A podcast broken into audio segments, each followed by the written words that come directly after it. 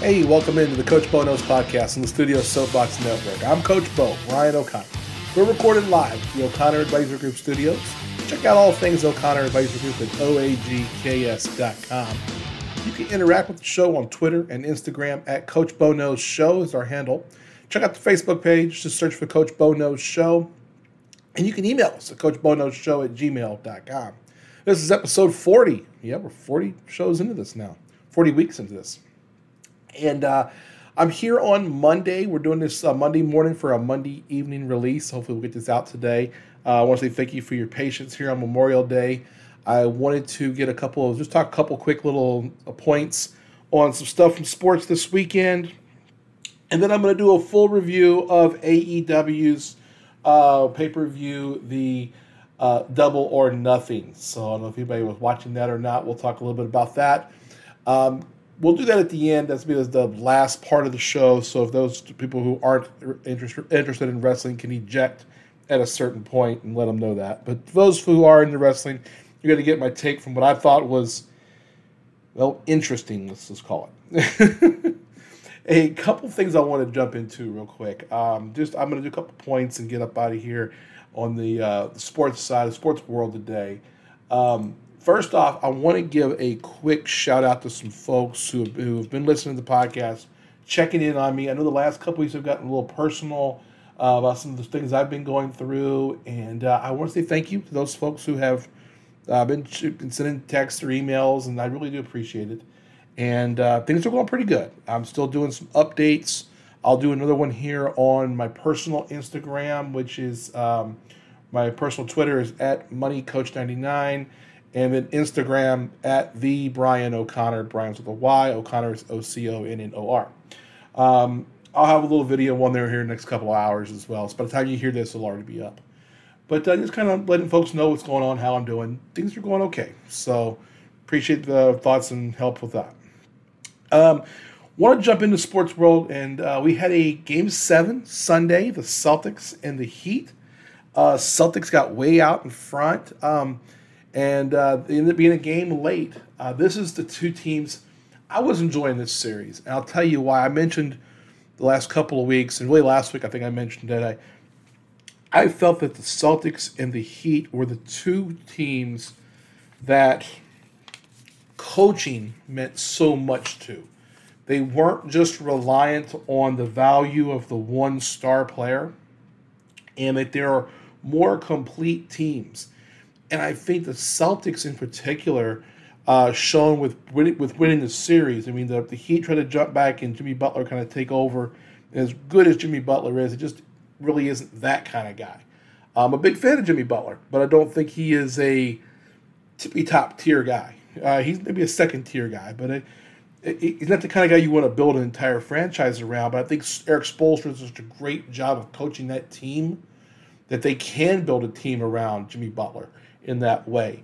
I mean, hell, they got to the conference finals in a conference that has, you know, Kevin Durant, uh, Kyrie Irving on a team. You've got Embiid and Harden. You've got Giannis all in the same conference, and none of the three of them are in the conference finals. I think it speaks volumes about you don't have to have that one great player if you're a team.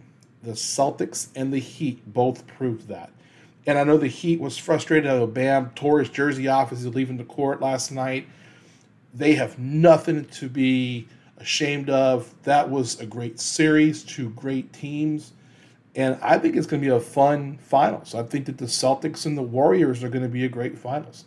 Um, I think the Warriors are going to be hard to beat if they're shooting the ball well, but the Celtics will make you earn every point.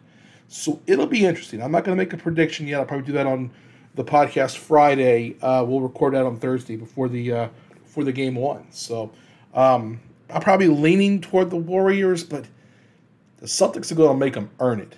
Uh, game seven, just to kind of recap that real quick. Um, Celtics get a big lead early. I think it was 20 to eight at one point in the first in the first quarter. Heat make a run. They get a, a, a after being about 12 down, they come back, get it to about three. Celtics get it back to a 10 point game, even an 11 point game at one point. The Heat make an 11 0 run to get back in the game with three minutes to go and had a chance in the last minute. Uh, Jimmy Butler pulls up down two with about 50 seconds to go. He pulls up, shoots a three, and misses. Uh, rebounds to the Celtics. They shoot a couple free throws, end up winning the game by four.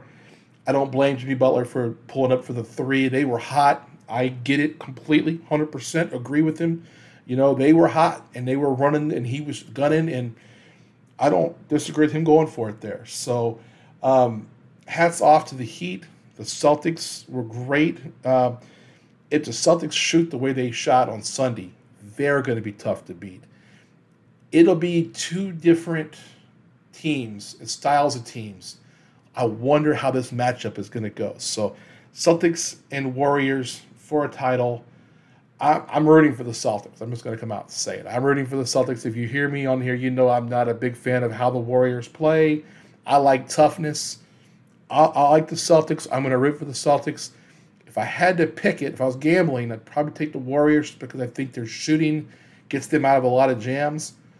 But the Celtics will make them earn it we had one funny thing over the weekend. Um, I don't know if anybody saw this in baseball, but uh, Tommy Pham and Joc Pederson got into a little brouhaha before a game. I don't know if you're familiar with these two gentlemen, uh, Tommy Pham uh, and um, and Joc Pederson were teammates on the Padres. And pregame uh, this weekend, um, Pederson and Pham were talking, and Pham slapped Joc Pederson. Now, Pham has been suspended for, I think, a game. Maybe it was two. But he's been suspended. And this all goes back to fantasy football. Because these guys were in a fantasy football league. They're also in a group chat where, um, after leaving the Padres uh, last year, uh, Joc Pederson sent a put a GIF in the group chat. He was with the Giants at the time, uh, talking about the struggles that the Padres were having. Tommy Pham said something to the effect of, "Hey, you don't know me that well enough," and didn't like it, and felt that a couple receipts were due. Uh, I saw an interview this morning. Um, actually, it was from earlier in the weekend where Joc Pederson admits he's like, "Hey, I was kind of in the wrong here. I, you know, I did, you know, do this, and I did say something I probably shouldn't have said, and." And then there was a, a fantasy football league thing. So here's what I'm gonna tell you. I've been there too. Not me. I nobody slapping me. But what I will tell you is fantasy football. If you get too high stakes, or if you can't read the room in a group text, man, the technology gets you in trouble. That's where I'm going with this. The technology will get you in trouble. Ask any married man. Tone means a lot and you cannot tell a tone in a text. I hate texting. I will do it as a necessity. I understand that people do it because it's easy and it's simple, but I have a rule that I only text questions that are easy answers or I will answer a yes no kind of thing. I do not get complicated in text messages because you cannot tell someone's tone. I also, if you're going to tell a joke, you're going to send a funny meme or a GIF know your audience. And if you don't know your audience, don't hit send. Um, you know, a lot of young people can figure that shit out. I mean, I'm granted I'm in my late 40s and I've figured it out, but you know, it's it's a lot easier when you're talking to somebody. When you're both think of it this way. Are you able to get away with a little bit of an off-color joke in the text, or are you able to get away with that a little better if you're sitting at the bar with your buddies? You're able to do it better with the bar with your buddies. Why? Because they can tell the tone. They can see your body language. They can see your giggle. They can you can put your arm around somebody. That kind of thing. You can't do that in text. So don't be like Joc Pederson and get the shit slapped out of you for, for being stupid. If you're going to send a text, think about what you send before you hit send. Not a lot going on in other there's no big sports events this weekend. We had the Indianapolis 500 yesterday. Uh, we have some baseball over the weekend. There was a story about uh, Giants manager Gabe Kapler, who, after the shootings in Texas, has said he's not going to come out of the dugout on uh, during the national anthem. He did say, as of Monday, he was considering that Memorial Day he would probably do it just out of respect for Memorial Day. Um, but then he would go back to that. Tony La Russa, an old school guy, you know, the manager of the White Sox, came out and said he understands what Kapler's coming from, doesn't agree with him, but thinks he has the right to do what he wants to do. You know, I think it's a tricky thing, and I I do support Gabe Kapler in if you don't want to come out of the dugout or the, or the clubhouse during the national anthem because you feel that right now you're not happy with the way things are, I certainly could support that. We all have the right to feel how we feel. Um, I want to talk at length on Friday's podcast about this. I'm not going to do a lot of it today. And the reason I think this is a really good one for Ellen and I. I think Ellen and I will really enjoy chatting about this. And uh, I have some things to say, but I'd rather say it with somebody than just alone here on the pod. So that's a little gimmick and something you can look forward to on Friday's podcast. Real quick, before we get into the next piece, which will be all about AEW and their wrestling show, um, we are going Memorial. It's Memorial Day as I'm recording this. I'm at my office this morning. I am recording the podcast here now. Uh, but what I wanted to do is this is a time where we start thinking about things. Summertime is here. The kids are out of school. Lots of things start happening in life. And what I'm going to tell you now, this is a little commercial for what I do. Most folks know that Coach Bo is a financial advisor. And a lot of folks don't know what it is I really do. And what I'm going to tell you right now is one thing I do is I help individuals, couples, families get started with their planning. So if you're someone who's going through the beginning of summertime and they're thinking, man, I, I do need to start thinking about this long term stuff, about things like retirement or maybe a special purchase in the next few years, reach out to me. I want to be your partner. I want to help you out. I can show you some ways to do some things oagks.com. It's o'connoradvisorygroup.com as well. You can click on there. There's a contact us button in the top right hand corner. That's going to send a message directly to me, and I can help you, whether it's in investing, whether it's uh, retirement planning. You got an old 401k, you don't know what the hell you got there. You got some questions. I want to help. If it's insurance questions, hit me up. Got a lot of experience there. We can help you. So again, a lot of times we do this podcast, we want to make sure people understand who O'Connor Advisory Group is. Check us out, oagks.com, o'connoradvisorygroup.com, and you can get some more information. We'll help you. No obligation, of course. All right, we're going to get into it now, folks. So, for those of you who aren't wrestling fans, you can go ahead and jump out now. if you are a wrestling fan, you're going to want to hear what I have to say because this is going to be a long one. Um, All Elite Wrestling just had their big pay per view. It's called Double or Nothing. This is their version of WrestleMania. For those who don't know, WWE is WrestleMania. Double or Nothing is AEW's big event. Headlined by CM Punk, who I think everybody knows CM Punk, versus the AEW champion, um, the Hangman, Adam Page. I'm going to start at the beginning because there's a lot to talk about. And if you don't know, I'm going to kind of help you through who some people are. Uh, if you listen to this podcast, you know that Tony Khan is the the owner of All Elite Wrestling, and he is the booker. He's the one who writes this, writes everything. He's in charge of the whole production. He is the Vince McMahon of that program. Tony Khan's a young guy. He's a lifelong wrestling fan. He's a lot like what I think most of us would be if our father was a billionaire, we were fairly well educated, and given the opportunity to start our own wrestling company. So I'm not going to give him too much grief when it comes to being the rich kid and some of those things. What I am going to give him some shit about tonight is he's been doing this shit for almost four years, and there's still some stuff this guy can't get right. This guy could fuck up a cup of coffee when it comes to some of this stuff. So let's start. First thing I want to complain about with this is a lot of folks, myself included, we don't have cable anymore. I haven't had cable for a year, year and a half now. We stream everything. And AEW's partner in streaming is Bleacher Report. Bleacher Report's app is horrible for streaming. We actually ordered the pay per view. I was trying up about an hour beforehand. Couldn't get through. The app was having issues we could not get into the pay per view until it was about 40 minutes in. Uh, we did get to see the preview show. It was on YouTube, so I get to we'll cover that. Uh, I did get to miss one and a half matches, but don't worry, there was I think 12 matches, plenty long enough. It's a five-hour show. I'm not going to take five hours to review this, but um, here we go. Pre-show, we've got uh, Tony Nese and Smart Mark Sterling, who's the lawyer they dress up as a as a wrestler, versus Hookhausen. Now this is one of these um, gimmick kind of things. Uh, the Hookhausen is Hook, who if you don't know is the old Taz from ECW. It's his son, uh, and Danhausen. Now I am not usually into the goofy gimmicks thing, and I do understand there's a place for it because there's children who watch these shows. Danhausen and Hook are for two completely demographics than me. Danhausen is for my son's age. My son is 19. He fucking loves Danhausen. I gotta admit, I'm a fanhausen of Danhausen. I think this gimmick is fucking funny. I think it's funny.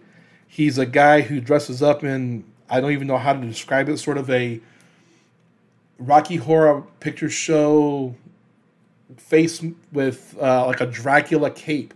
Probably the best way I can put it. And he curses people. He does a little pose. He curses them. Stuff happens. Then you got Hook, who is this good-looking kid. This is for the teenage girls. He's a good-looking kid. He's athletic. Does a lot of the suplexes like his father used to. He looks nothing like his father. I mean, Taz is a short, squatty guy like me, and yeah, Hook is a taller Taz with who's thin and, and athletic. Um, and I think has a tremendous upside in the future.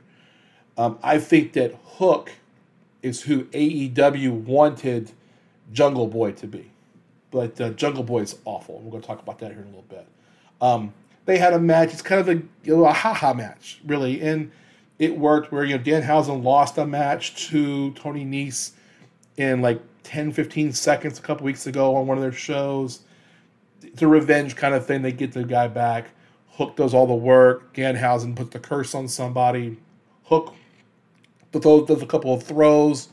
Bam. They tag in Danhausen. He stands on top of Mark Sterling, gives the pin one, two, three. Funny, haha. It is what it is. It's not supposed to be a, you know, Tokyo Dome five star Dave Meltzer kind of match, but it was fun, haha. The perfect kind of get started with the night kind of thing. And that was the, the pregame show, if you will, on YouTube. As they go off of YouTube, they bring in Jim Ross. And Jim Ross, the legendary Jim Ross. I mean, if you know Jim Ross, if you listen, if you watch wrestling at any point in your life, you know who Jim Ross is. Hell, if you don't watch wrestling, you know who Jim Ross is. My God! You know, famous, I mean, the most famous, probably the greatest wrestling announcer of all time. They bring him into you know, the entrance music and everything. He's the announcer, of course, for the pay per view. And he announces the Wednesday night show.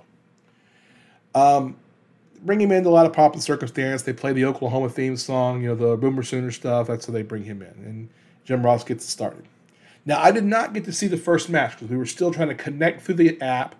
Didn't get to see it, but I was able to catch it later on. There was a stream I was able to get that had the very first match. And before we get into that match, it was MJF and Wardlow, which is being built up and AEW has done an incredibly good job building up to this match.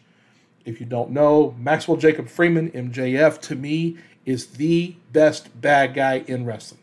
He's an old school bad guy. Even in interviews, he still plays the character. People don't like him.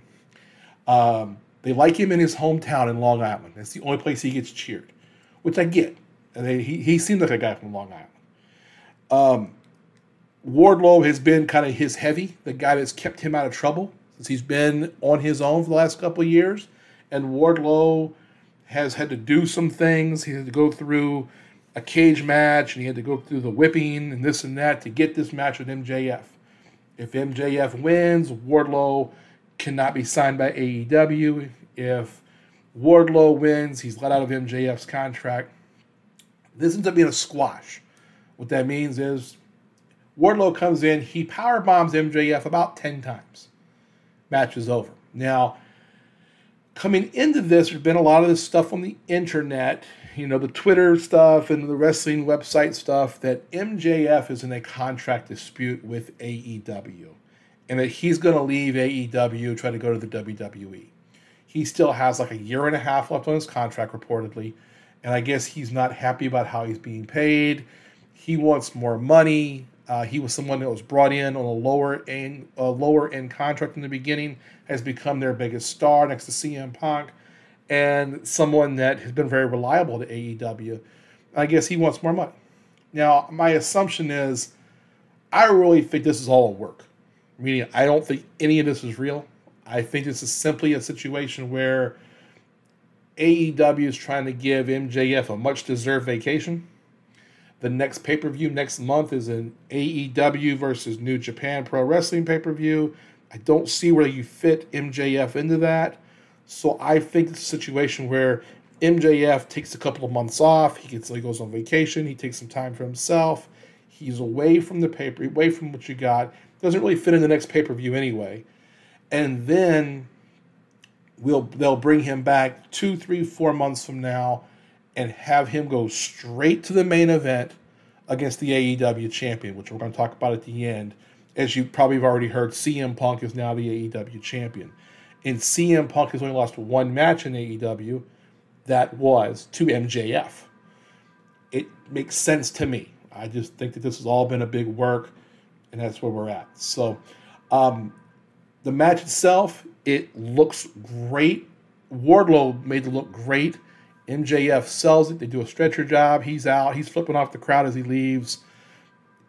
MJF's the classic heel. Reminds me of a young Roddy Piper.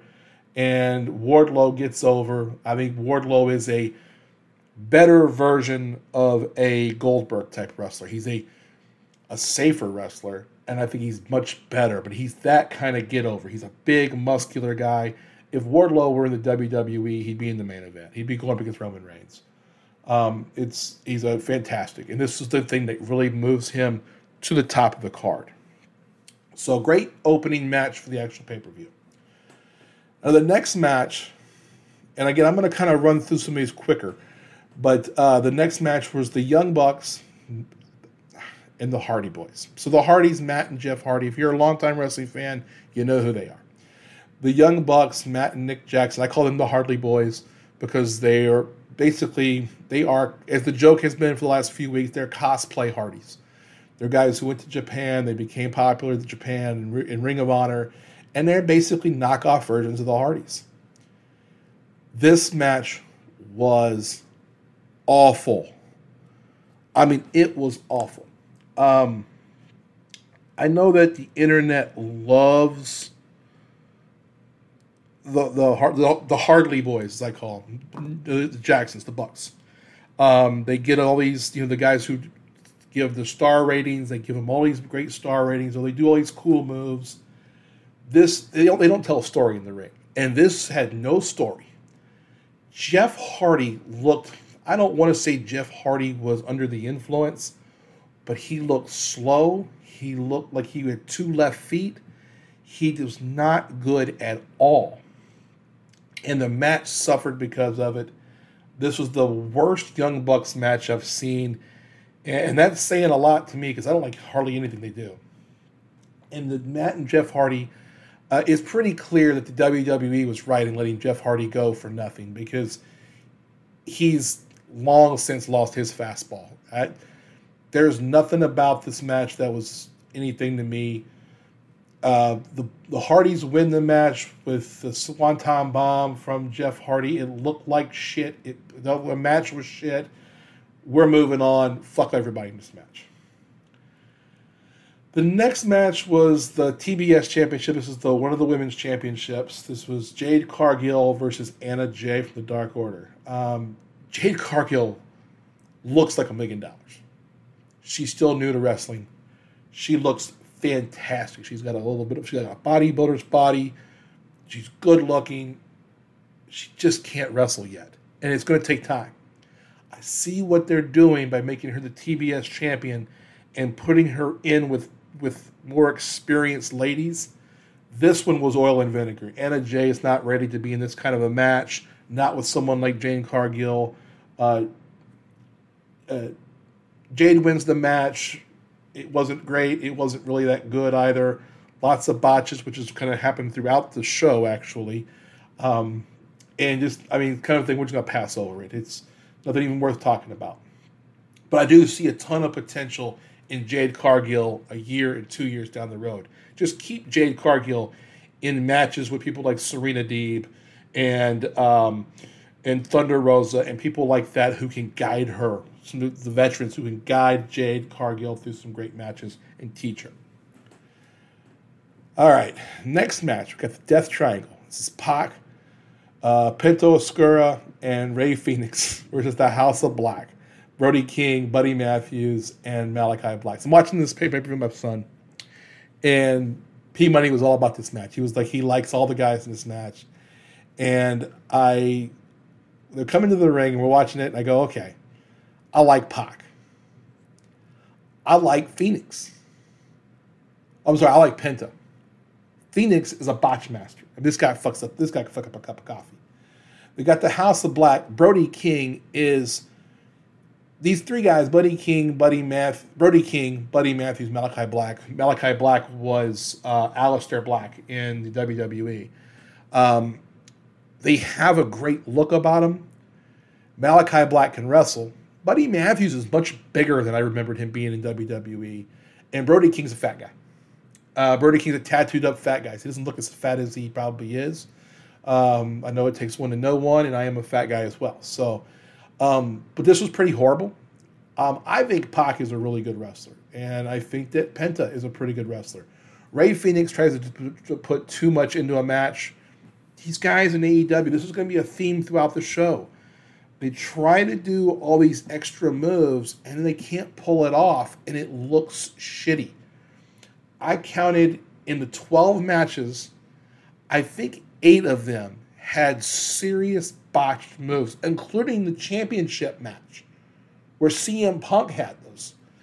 It's one of those, I'd rather you do something at a difficulty of, you know, five to seven and get it right than try to do something at the difficulty of a 10 and fuck it up.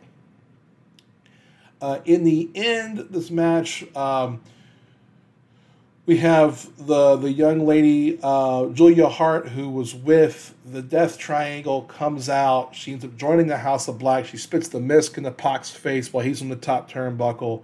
He falls off. Malachi Black um, finishes off with a back heel kick, wins the match. Bada bing.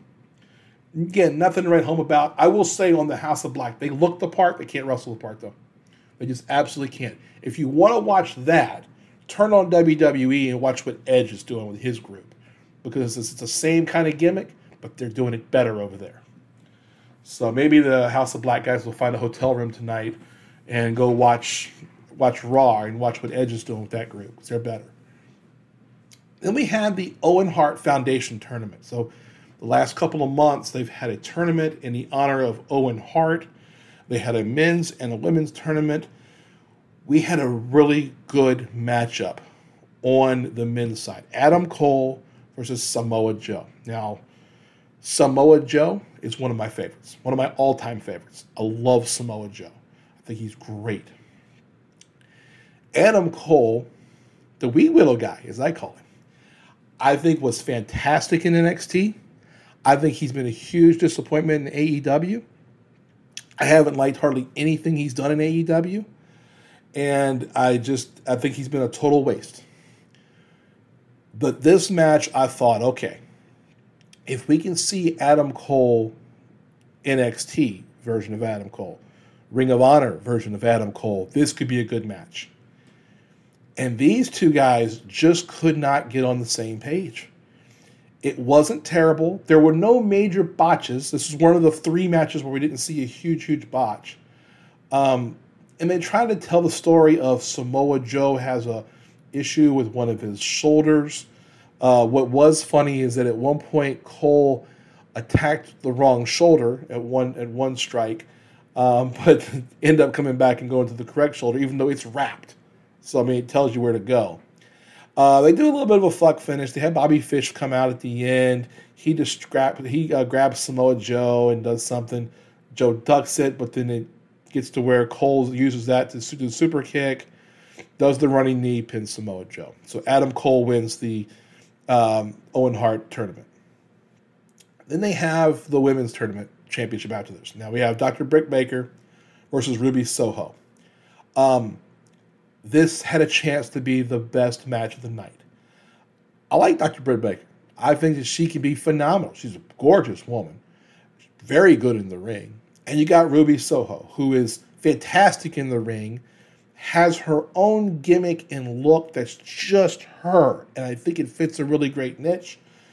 This was a really good match until Ruby Soho tried to put Dr. Britt Baker in the sharpshooter. Of course, the sharpshooter, the famous hold of the Hart family, Bret and Owen Hart both did. And Ruby Soho could not pull off a sharpshooter. She kept doing it wrong. She did it twice. She couldn't sit. She sat too low. She didn't get the legs in the right place. A little bit of a botch there. Oh, a lot of a botch there. Otherwise, it was a good match. Britt Baker wins the match. Um, and it was it was a good the victory roll. So it was a quick kind of thing. It, Ruby Soho came off good in the end as well. Um, and we had Dr. Britt Baker, the winner of the Owen Hart Women's Tournament. Now the cool thing I saw, they kind of tipped this off. If you saw Adam Cole, he had kind of the pink outfit on, the pink trunks.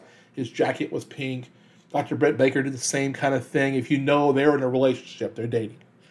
Um, but also, you know, the Hart family, Bret and Owen, were known for the pink attire, the pink and black. And so it was a, a very much a nod to Owen Hart. And after the women's match, Britt Baker and um, and Adam Cole were together.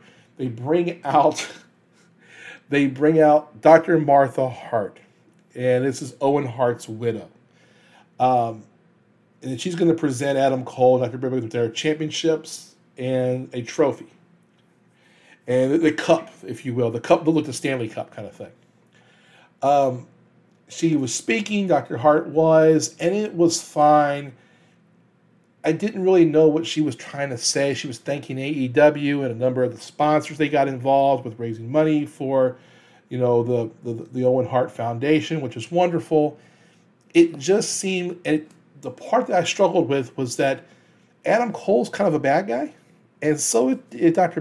Dr. Britt Baker, maybe a little more liked by the crowd, but they looked like they didn't know what they were doing standing there, especially Adam Cole it was almost as if no one knew what Martha Hart was going to say, and it just it looked uncomfortable, which was fine. It is what it is, but it, this is where you see Tony Khan's booking and not being thoughtful to some of the details, and maybe not having a good game plan for what's going to happen. Tony Khan seems to do a good job at sometimes of what he wants to do with certain things and if the right wrestler is in that role, they can take care of the details. But this is something that should have been prearranged. You know, those two, Adam Cole and Dr. Britt Baker, should have known, you know, where to stand, how to have their hands, you know, that kind of thing. It it it didn't look comfortable. And I really don't know what Martha Hart was trying to say other than thank you. And that's great. And we're going to move on. So the next match was a clusterfuck. This was the they call it the mixed trios match. They used to call these six man tag team matches, but they're now called trios matches. Uh, this is Frankie Kazarian with Sammy Guevara and his girlfriend Tay Conti versus Scorpio Sky, Ethan Page, and Paige VanZant making her debut in a in the ring in AEW, and they had their trainer Dan Lambert. Dan Lambert is the knockoff version of Jim Cornette. Um, this is AEW trying to do all the stuff that Jim Cornette says on his podcast and make him look bad, but Dan Lambert can't deliver. Uh, Frankie Kazarian, I, I said this to my son. I don't know how he never got a run in, in WWE. He's an older guy now. He's in his 40s. He looks like a million dollars. He knows how to wrestle. He was the best part of this match, far and away. Uh, Sammy Guevara, take Tay Conti, they're doing this thing where they're in love with each other and they're kissing and making out during the match. It's all a bunch of bullshit. Sammy Guevara is trying to kill himself in the ring with a bunch of extra bullshit. He's that botch master as well. Um, I didn't like this match at all. I do like Frankie Kazarian. He can actually wrestle. This is one of those matches where keep the fucking match in the ring and it will be better. And when they get out of the ring and they do extra shit, it didn't work. Uh, Paige VanZant was put in there, and you get her in there with Tay Conti, oil and water. Paige VanZant's supposed to look like the heavy, but she doesn't have any experience, and she's got someone in in uh, Tay Conti. She's going to deal with woman to woman who can't sell for her, so it didn't look good. Um, a couple of different botches in there, just terrible.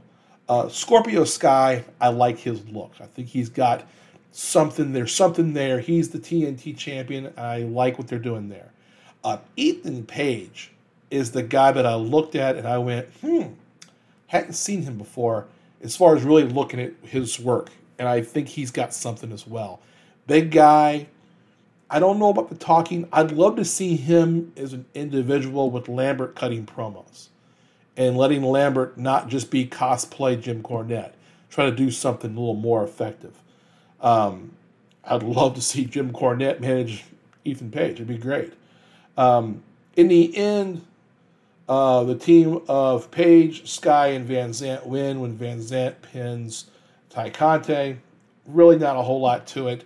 This is just kind of filler and not a great match at all. The next match, this to me, surprisingly, was the best match of the night. Darby Allin and Kyle O'Reilly. Now, I did not expect the winner to be who it was. Darby Allin is one of the uh, the four pillars they call them of W of AEW, and I think he has a tremendous upside. He's managed by Sting. Sting is not there. They had a thing where Sting is broken his arm or some shit. I don't. He's broken something. He's not there. Um, so Darby Allin is there to defend Sting's honor. Kyle O'Reilly, brand new, brought over from NXT as part of the Undisputed Era uh, with Bobby Fish and, and, um, and uh, Adam Cole. They're a great team, the three of them. And Kyle O'Reilly, I think, is an incredible worker. Um, was very surprised to see Kyle O'Reilly win the match and really in a clean way. The only misstep here was Darby did one of those dives out of the ring where he's going to dive into Kyle and he falls short. I don't know how he didn't break his damn neck, but that's the shit I'm talking about. Stay the fuck in the ring and you won't have that happen. AEW is trying so hard to get these guys to do these extra things. And I think it's the guys. I don't think it's Tony Khan telling them to do it. I think it's the wrestlers are trying to re up one another week to week, show to show, year to year. And and Darby's one of those guys. This was a really good match, other than the one botch spot which Darby was able to walk away from, thankfully. Um, they had a really, really good match. And I, I thought this was the best match of the night. Loved that, that uh, Kyle O'Reilly won the match and went over. Uh, this was also the best that Jim Ross was on commentary all night. Jim Ross had one of his worst nights on commentary I've seen uh, ever. This was, but he was into this match, and when he's into the match, it makes the product better. He wasn't into anything until this match, and then it went away very quickly. The next match here, we're we're only halfway. This show ended up being five hours, by the way. Five hours. I was exhausted by the end of watching this. Thunder Rosa, the AEW Women's Champion versus the professional Serena Deeb. This was the second best match of the night. And uh, Thunder Rosa, Serena Deeb, they uh, great wrestling match, great story. You got Thunder Rosa, who is the champion, and but not really given the respect that Dr. Britt Baker's been given. Serena Deeb has the role of being the professor of wrestling, where she's this great wrestler but doesn't get the respect she deserves. This was a great match. Thunder Rosa wins, um, and, and I just it was a great, great match. It's the second best match of the night, and it was the best women's match I've seen in AEW. I just don't think that past the first three or four AEW women's uh, women's wrestlers, which I think are Thunder Rosa, Serena Deeb, Dr. Britt Baker. Um, I don't think that they have a whole lot. Ruby Soho, I would include in that as well. Um, I don't think they have anybody after those four that I think is ready for prime time. So it, it's something where I would keep them on those YouTube, the dark, the elevation shows, and build the other people. those four I'd have wrestle on that Wednesday night show because that's really good wrestling. All right, the next match. They call it the Anarchy in the Arena match. This is some Chris Jericho, Frogger Knuckle bullshit here. Outlaw mud show bullshit, as my man Jim Cornette would say. Um, if you don't know, in these big AEW's had a couple of big matches. They've done them in the stadiums in Jacksonville. They, their home is in Jacksonville. Uh, the Khan family also owns the Jacksonville Jaguars. So they used that stadium a couple times. And they had a match, I forget what they called it. Um, I believe that we, a few of us have called it football field fuckery, where they basically had a match that was on the football field. Uh, and it went all around the stadium and everything else. And it's just Chris Jericho you know, jerking his dick, thinking about all this funny shit he can do because he can't fucking wrestle anymore. Chris Jericho used to be one of the best wrestlers in the entire world. And he was for basically a generation. And his work in AEW has been beyond piss poor to me. He has added nothing to AEW, in my view, other than the few viewers he added in the very, very beginning. His work as the, as the first champion was awful. His matches, including shit like this, is unwatchable. Everybody in this match is worse off today than they were yesterday. So we're going to go through this. We've got Chris Jericho and his group they call the Jericho Appreciation Society, which is Chris Jericho, Jake Hager, or as I call him, the Vanilla the Vanilla Gorilla. Uh, just he's just awful. Uh, you know, Jake Hager is the old Jack Swagger from WWE. Uh, Angelo Parker, Matt Menard, and Daniel Garcia. This is Daniel Garcia in the old 2.0. They've all come together. Now they're wearing these white outfits, white pants with um, um, suspenders. They look like uh, they look like they were from a Clockwork Orange. It's clearly Chris Jericho got too stoned one night, watched a Clockwork Orange, and thought we should wear that to the ring for one of these matches. Now, the group they're going against, Bryan Danielson, the American Dragon, maybe one of the top five wrestlers in the entire world. Jon Moxley, former Dean Ambrose, one of the best wrestlers in the world, who unfortunately has gotten too much into this fucking shit. Ortiz and Santana, the tag team, who I think are just phenomenal as a tag team, and they get dragged into this bullshit. And you got Eddie Kingston. Now, I will say, I think Eddie Kingston next to CM Punk is the most over guy in the entire organization. He's real. He seems like a guy from Brooklyn. He's what he says is real. You believe who he is. I'm a Eddie Kingston fan. This match was fucking bullshit. Everything about this. So they had the Jericho Appreciation Society come to the ring, and then they play Moxley's music, which is Wild Thing. And those guys come to the crowd like Moxley does. And of course, the fight breaks out in the crowd throughout the arena because it's anarchy in the arena. They're going to fight all over the arena. They kept the music playing throughout the match, like fucking New Jack in, e, in, e, in ECW. Until one point where Jericho is by a place where he's able to pull the cords and stop the music. Ridiculous. Um, at one point, everyone's bloody. Everyone's got I got Moxley thrown through a, a table with barbed wire on it. We got people getting hit with ball bats. Eddie Kingston pulls out a fucking uh, canister of gasoline like he's gonna set Jericho on fire. I wish he had set Jericho on fire. Frankly, I wish he'd have set this whole fucking match on fire because this was dog shit. This is the worst shit I've ever seen in wrestling fuck everybody who was in this match. This match was so bad that Danielson and Moxley's manager, who is William Regal, didn't come out. He wasn't even part of the match. And clearly it's because backstage he went, I ain't doing that shit. It was awful. And I don't know how anyone enjoys this shit. It it's hard to follow. In the end, they did a stupid piece where the the top ring rope came off and they had Jericho put the walls of Jericho on Bryan Danielson while Jake Hager has the rope wrapped around his his neck, a la when um, Danielson back in back in WWE was trying to choke out Justin Roberts with a tie. It, it, it's little shit like that. They try to go back and try to pay some homage, I guess, or, or pay some kind of an homage to you know something that happened in the past. But this was just outlaw mud show bullshit the entire time. Fuck everybody in this match. Fuck everybody who likes this match. This is what you want to watch. Go watch that game changer wrestling bullshit. Go watch the fucking guy with the pizza cutter and get this the fuck out of here. You can't have this on the same show. You got Dan Danhausen and Hook doing a match for kids. You can't show this to your fucking kid. You can't you don't want your wife to watch this shit with you. This was bullshit and everybody in this match was worse off for it. Fuck them. Fuck all of them. So there, I've said my two cents.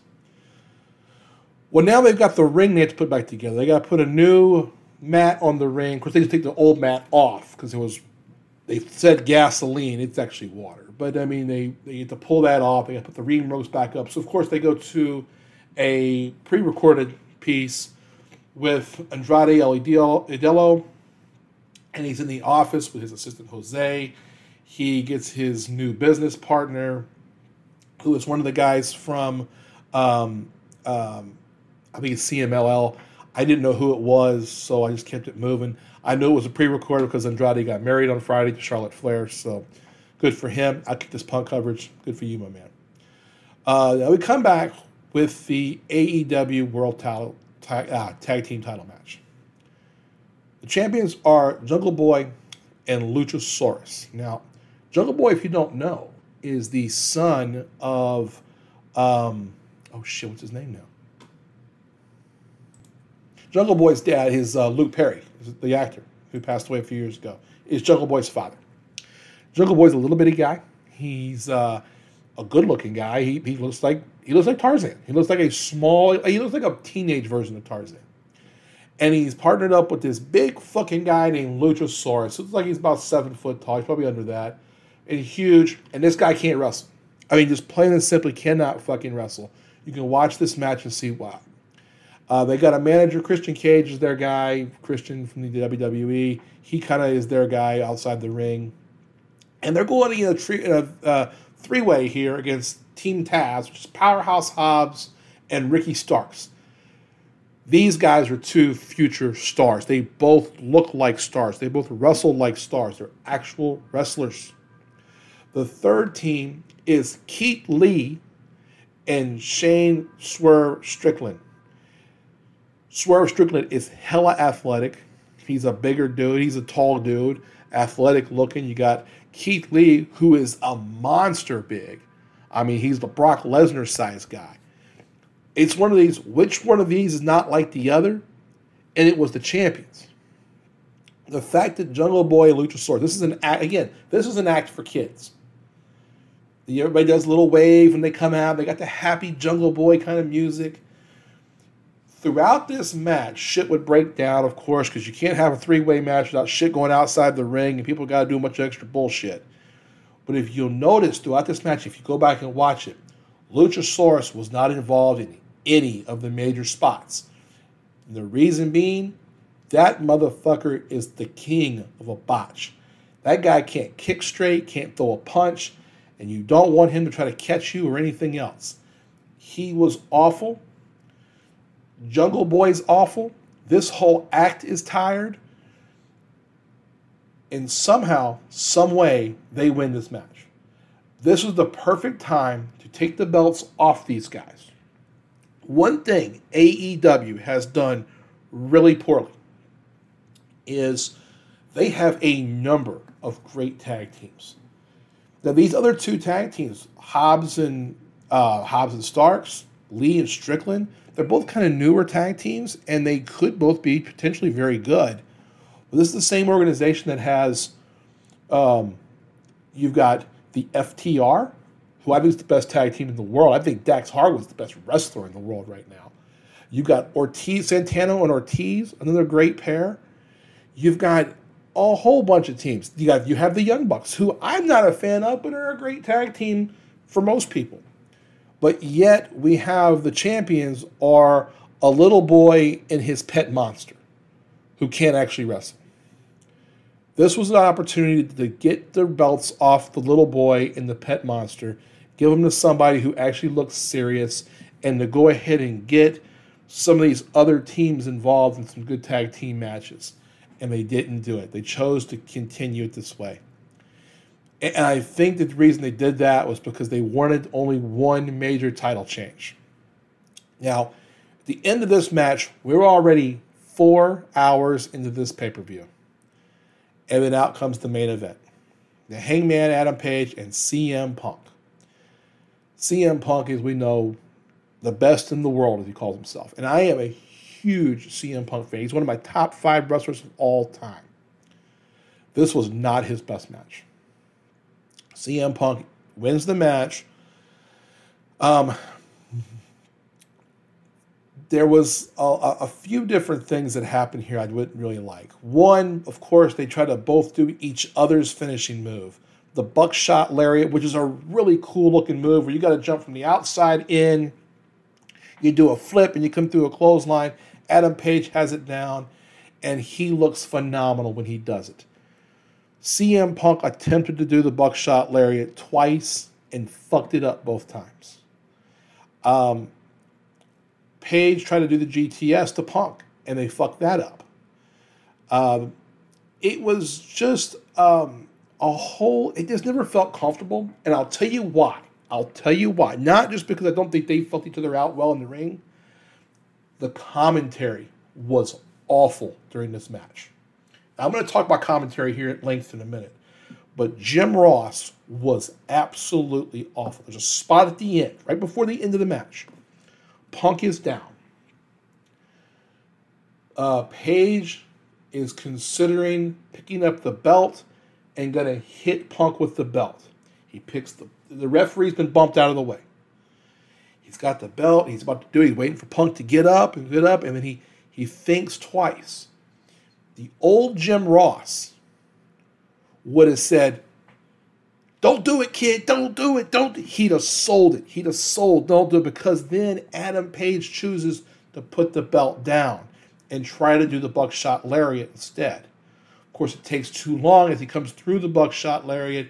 Punk grabs him, gives him the GTS, wins the match. If you wanted to get Page back over as a good guy by making the right decision, the sportsmanship decision, Jim Ross was the right guy to sell it, and he didn't do it.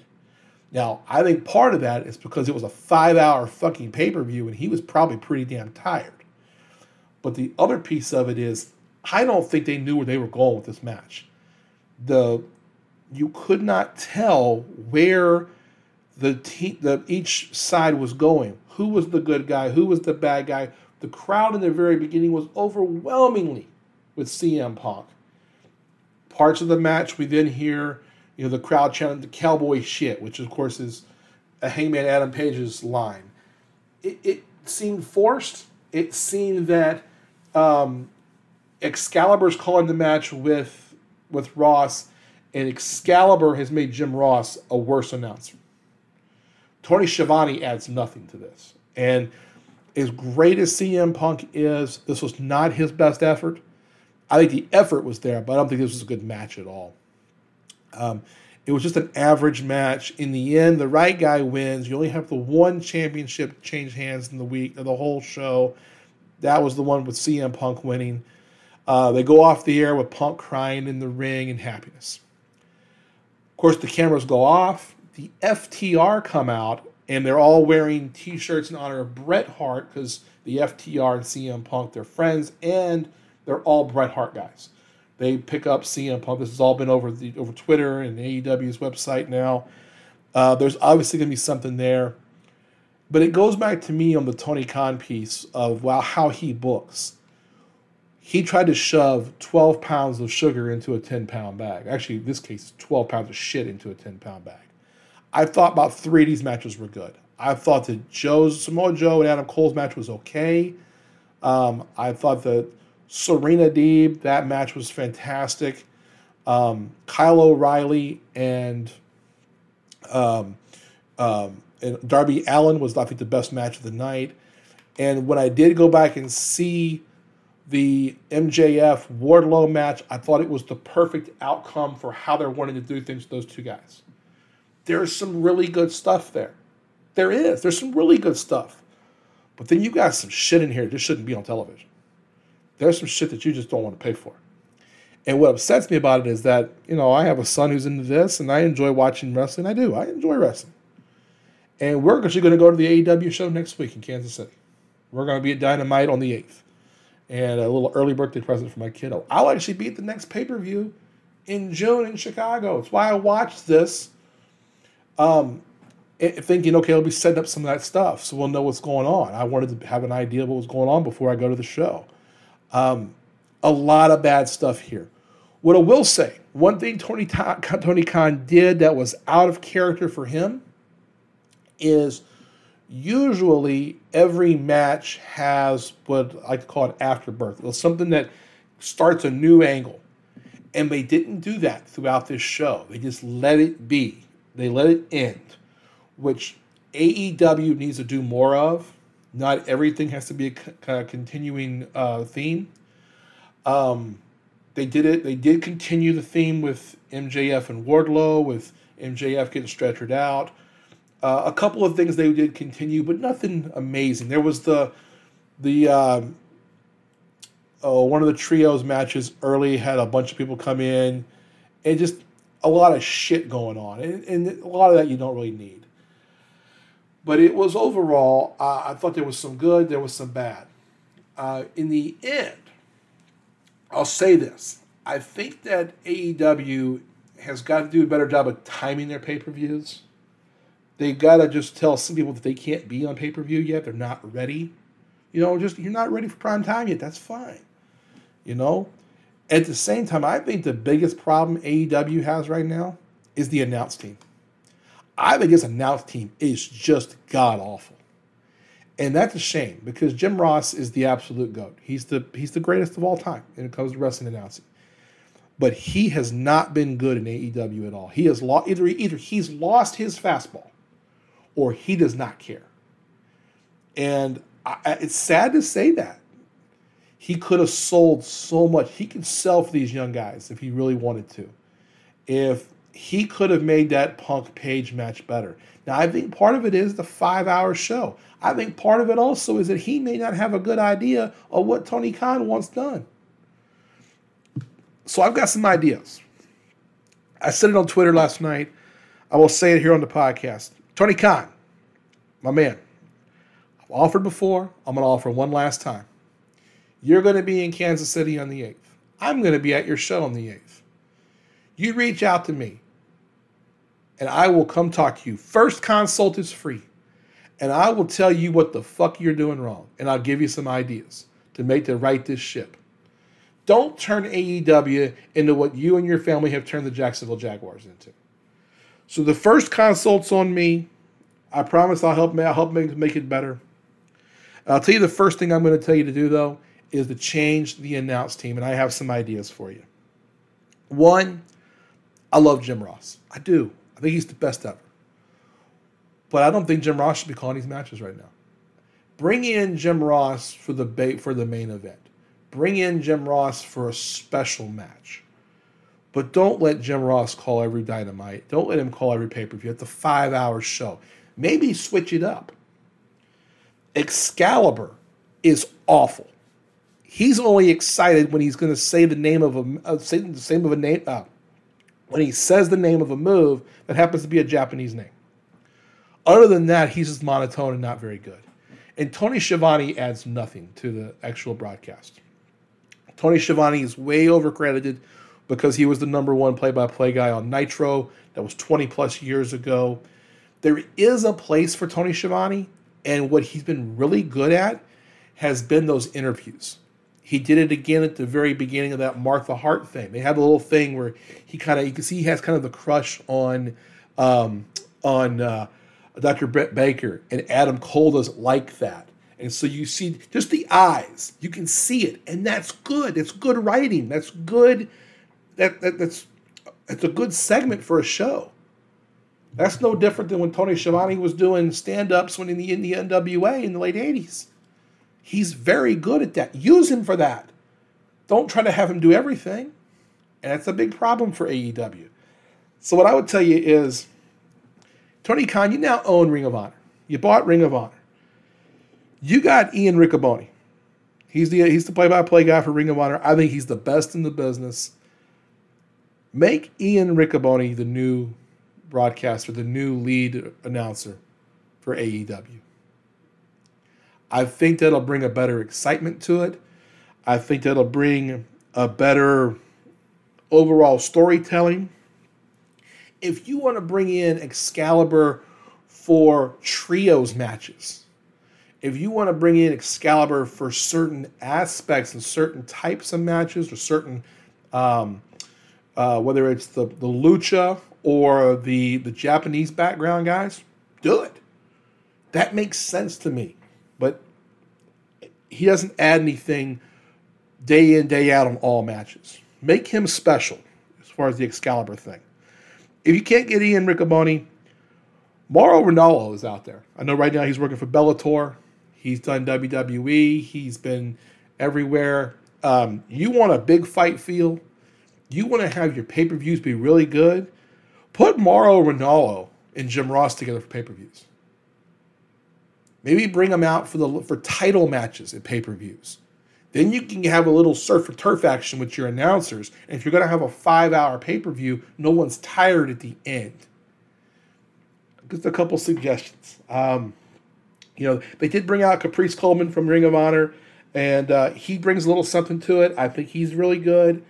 Um, I, would even consider Kevin Kelly. I know done some stuff with New Japan, you know, back Ring of Honor as well, and back in the day with WWE. There's other people out there they can use. And it's the first thing I would change with AEW is I would change the announce teams. And secondly, I would definitely get a lot of this outside the ring action back into the ring. It's not special if you're using weapons every gimmick, every match. I know this is a pay per view, a little different than your normal Wednesday night dynamite show, but we see it every Wednesday as well. It's becoming old. And I think that really started with the whole ECW thing back in the day, and it's just grown on itself now. Tony Khan, don't let AEW become what this GCW, this game changer wrestling bullshit is. You're starting to go that way. Don't let it go that way. And put a fucking muzzle on Chris Jericho. Don't let every idea he has think he make him think it's a good idea because frankly, it's not. Chris Jericho hasn't had a good match in two years and shit like you just had anarchy in the arena, football field fuckery a few months ago, they're not worth a shit. And you're going to end up, you're not going to grow your audience with bullshit like this. You've got a core of fans who are going nowhere. You've got a little under a million people who are watching your show every Wednesday, and you get a lot of them to buy your pay per view every other month. I mean, business wise, you're doing well. But if you want to grow the product, you want to you want more seats in the arenas, you want more pay per view growth, you want higher ratings.